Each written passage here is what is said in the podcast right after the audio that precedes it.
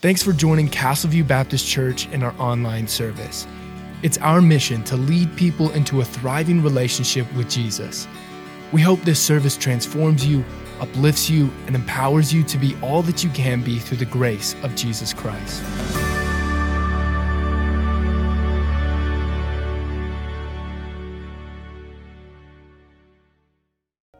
Uncle Leo started the film by saying, broken hearts are hard to fix. Sometimes you need a new one. You know, in our film, Belle had a heart problem, a heart issue. It was called dilated cardiomyopathy in the film. It's where the left ventricle is not pumping the blood into the body the way that it's supposed to. And so as we watch this, we understand that Belle is in a very dark and desperate place. But I want you to know this. It's not just Belle in our film. That's a metaphor for humankind. As a matter of fact, the Bible says that every single one of us has a heart problem. It's called sin. You say, well, I guess I don't understand. The Bible says in Romans chapter 5 and verse 12 that, wherefore, as by one man, Adam, sin entered into the world, and death by sin, so death passed upon all men, for that all have sinned. As we watched Belle laying in that hospital bed, she's in a desperate place physically. I want you to understand this morning, that all of us are in a desperate place spiritually. Just being born into this world, because of our representative Adam, we are all born into sin. We all are desperate. We all have a problem. There's a lot of people in the world today that will say this. They'll say, well, Pastor, I'm not as bad as somebody else. Matter of fact, I go to church.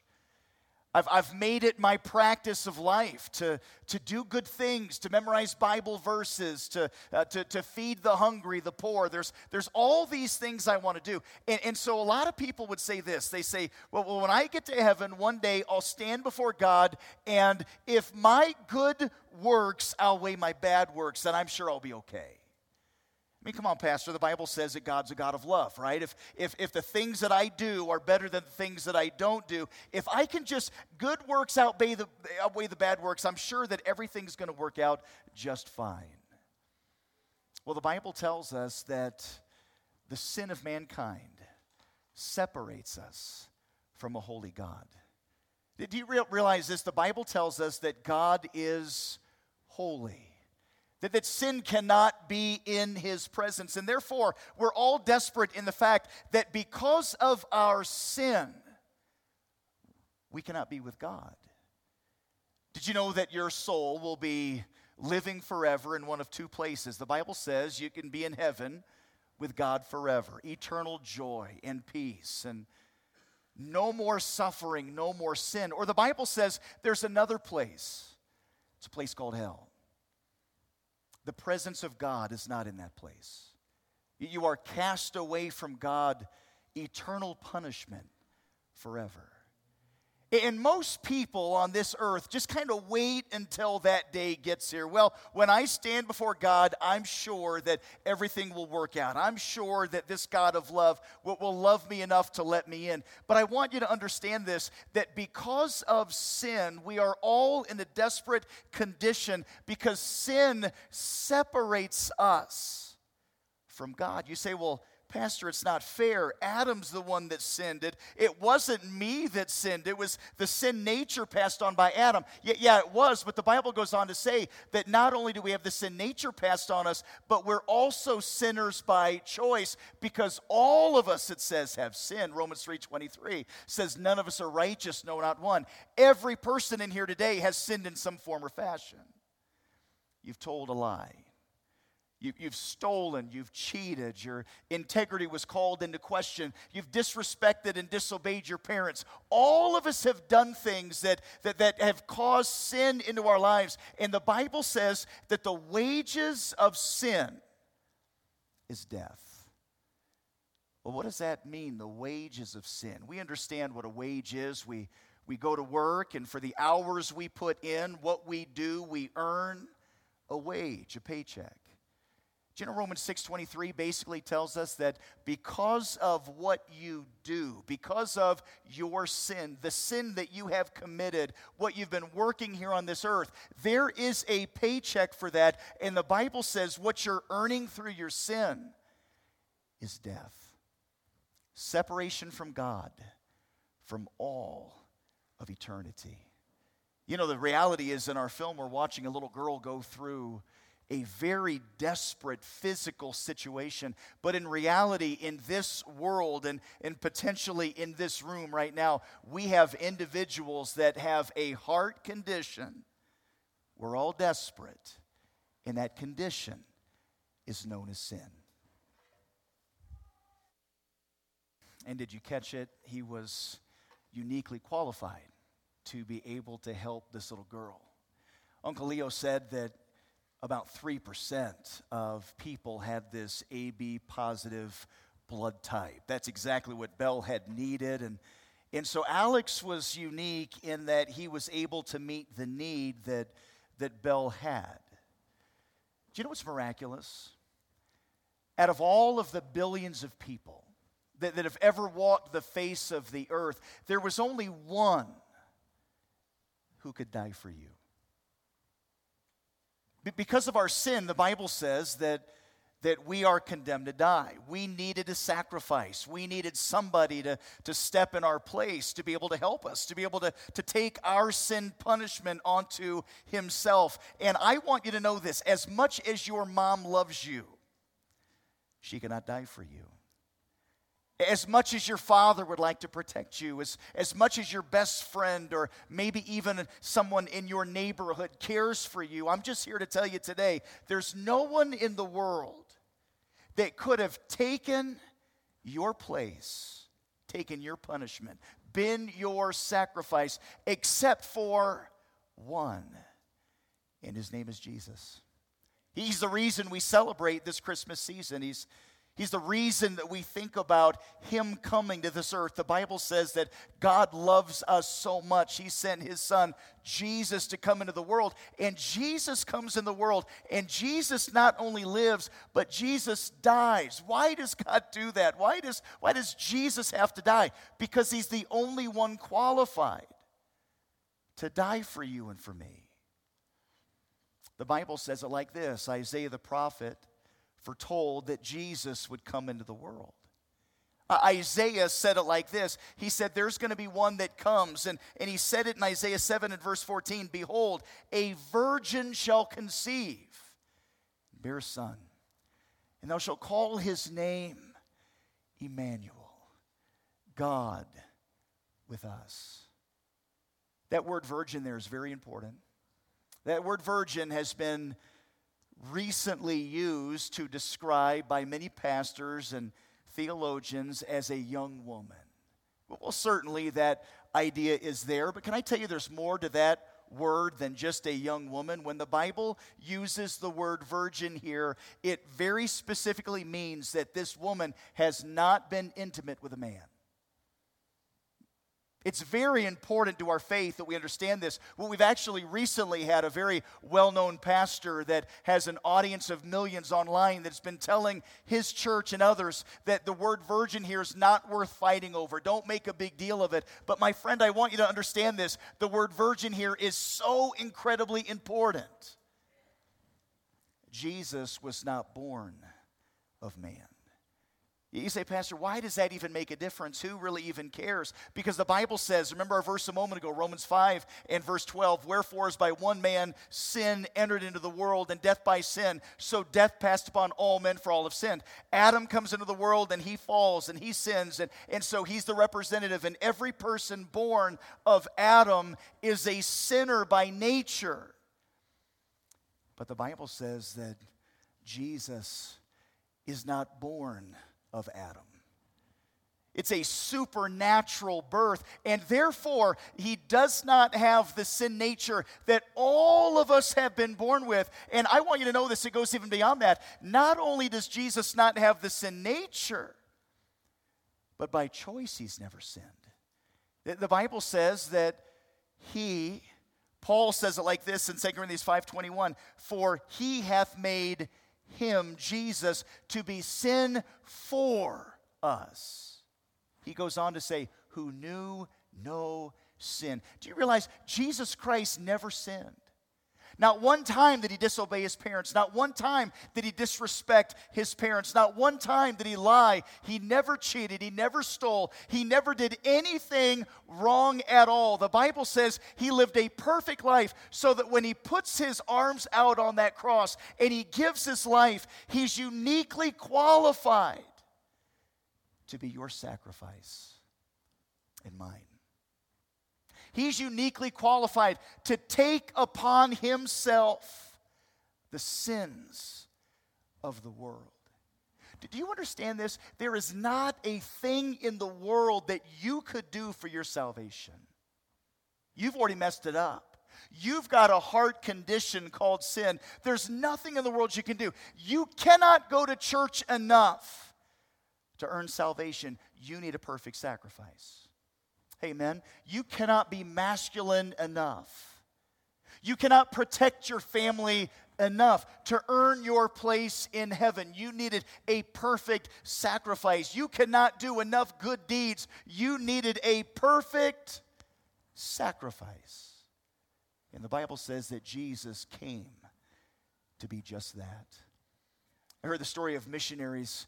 A number of years ago, there were several religious leaders standing around having a conversation, and they were all so amazed that their different points of view on religion could all lead to the same place. Matter of fact, one of them said it's almost like God is at the top of a tall mountain, and there's these pathways all the way up. And isn't it amazing that you can follow Muhammad, and it's a pathway up to God, or you could follow Joseph Smith, and he's a pathway up to God, or you can follow your sincere belief, and it's a pathway up to God. And one wise missionary there that day said, there's a problem with your theory. The problem is the Bible teaches that God is holy and perfect and high and lifted up, and no man can get to God. So the missionary said, therefore, God came down to us. Hey, can I tell you that's exactly what Jesus did for you? Because of your heart condition, you're in a desperate, lonely, terrible place. But God loved you so much, he sent his son, Jesus, to be the sacrifice for your sin.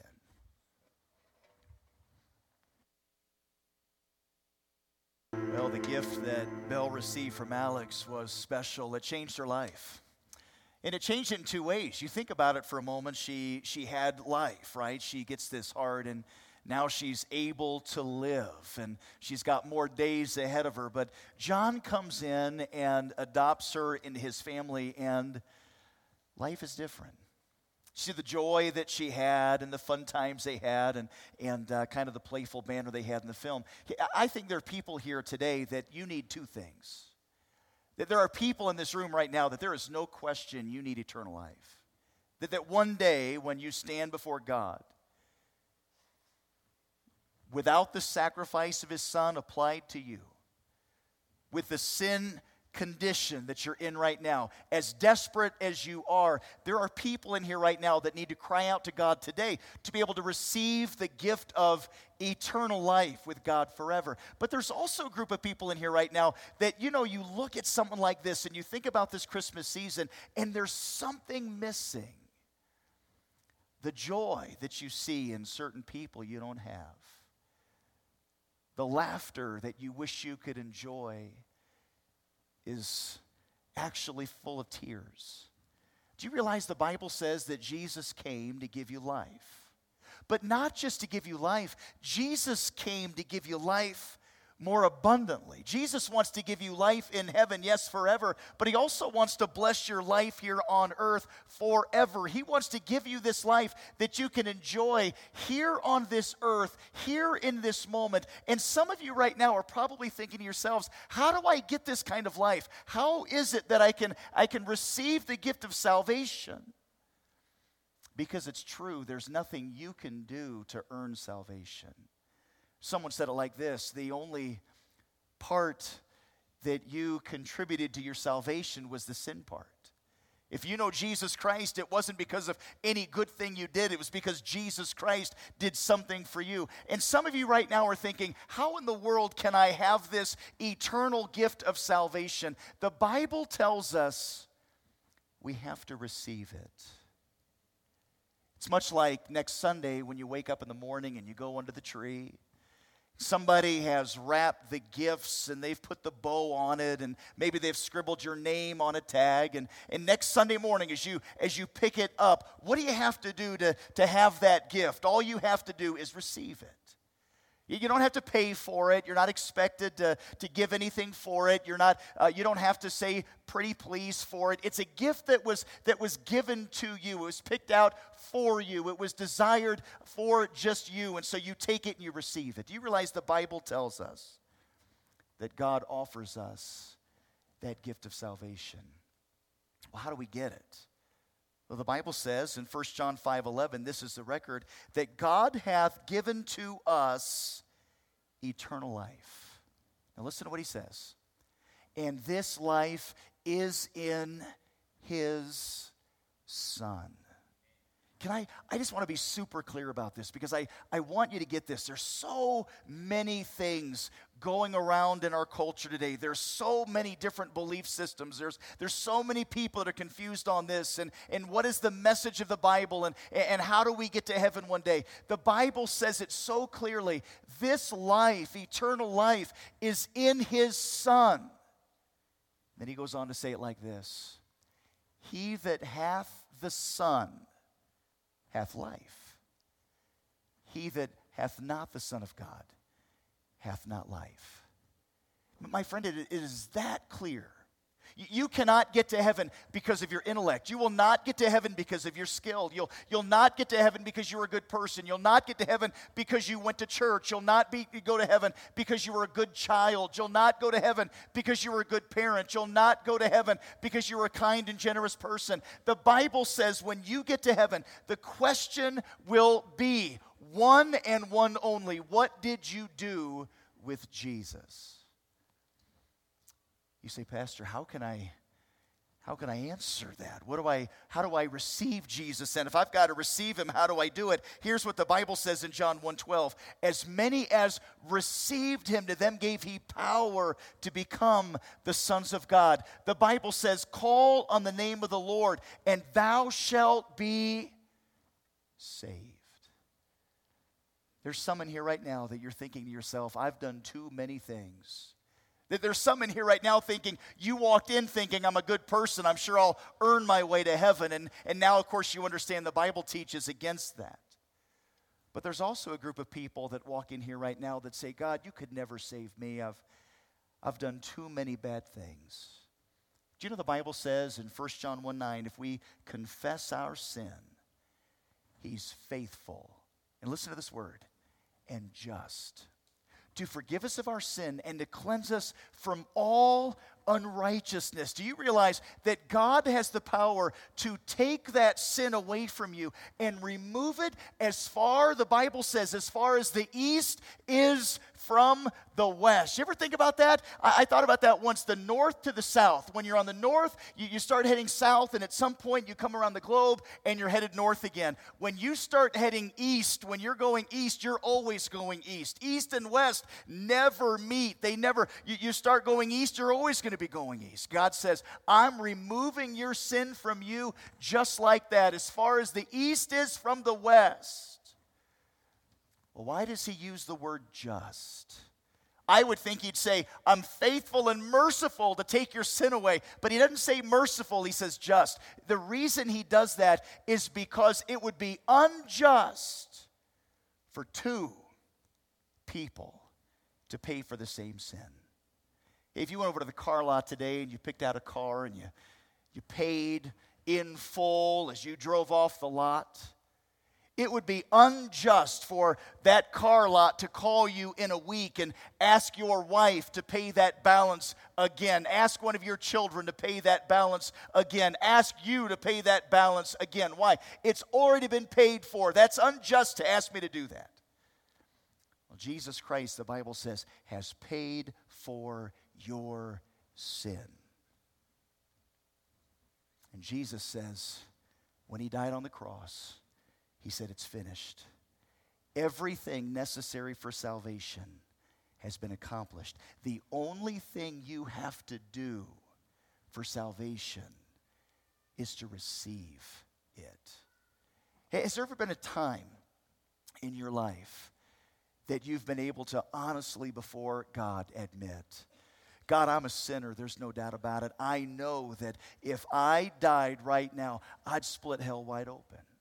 I know that if I died right now, that I would be condemned forever because of my sin. I know that I might feel better than a neighbor, but it doesn't matter. He's not the standard. You're the standard. I know that I might feel better than someone I work with, but that doesn't matter. The Bible says the only way to salvation is not my good works, but it's through Jesus Christ. Have you ever come to a place in your life that you've cried out to God and asked Jesus to save you? Do you know that this morning you can do that? Right now in this place, and we're going to give you an opportunity in just a moment, you can cry out to God and say, God, I know I'm a sinner. I know I'm desperate. I know I needed a sacrifice, and that sacrifice came in the form of Jesus Christ who knew no sin, and I want today to receive the gift that Jesus Christ so lovingly gave. John 3:16, you know it. For God so loved the world that he gave his only begotten Son, that whosoever believeth in him should not perish, but have everlasting life. Listen, Jesus offers forgiveness and peace, but you must receive. You remember the Passover in the Old Testament? That they were told that the death angel would come over, and Israel was told that you had to take the blood of the lamb and you had to apply it to the doorpost of where you were living, or else the firstborn would die. Can I tell you what they had to do? They had to apply it to their own house. It wasn't enough that some of the Israelites did it. It wasn't enough that their friends did it. It wasn't enough that people they knew did it. It wasn't enough that it was just commanded that they do it. They had to personally apply that blood to the doorposts there of their own home. And my friend, today you have to personally take the blood of Jesus and ask God personally to forgive you of your sin, to give you life that only Jesus Christ can offer. Hey, can I ask you for a moment, have you ever done that? Can we just bow our heads and close our eyes for just a moment? Because I want to give you a chance, an opportunity to be able to talk to God in these next few moments. The Bible says that you can call upon your God at any moment. He is just one prayer away. And right now, sitting in your seat, you could admit to your God that you're a sinner, and you could pray something like this. You could say in your heart right now, Father, I know I'm a sinner. I've broken your law, and I realize I'm condemned to die and to pay for my sin for all of eternity.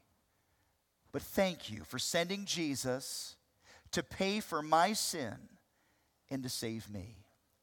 Right now, I receive Jesus to be my Savior. I realize being a good person can't save me. Doing good things can't save me. Going to church can't save me. Only Jesus can save me. And right now, I place my faith and trust in Jesus to save me from my sin. Thank you, Father, for saving me. In Jesus' name. Every head is bowed, and every eye closed for just a moment. I will not point you out. I would embarrass you for the world, but I would love to pray with you. Can I rejoice with you? If there's someone here right now that just prayed that in your heart and just to yourself, to the Lord, and you believed what you prayed, and you said, God, forgive me my sin. Would you save me? If that's you right now, if you did that, I won't point you out, embarrass you, but I would love to pray for you in just a moment and ask the Lord to help you on this new journey. I wonder how many right now would simply raise a hand and say, Pastor, I did. I just prayed that just now. I asked. Thanks again for joining us online. If you have questions about the message or Castleview Baptist Church, we'd love to hear from you. You can contact us through email, check us out on our website, or visit social media for the latest news. Thanks for watching.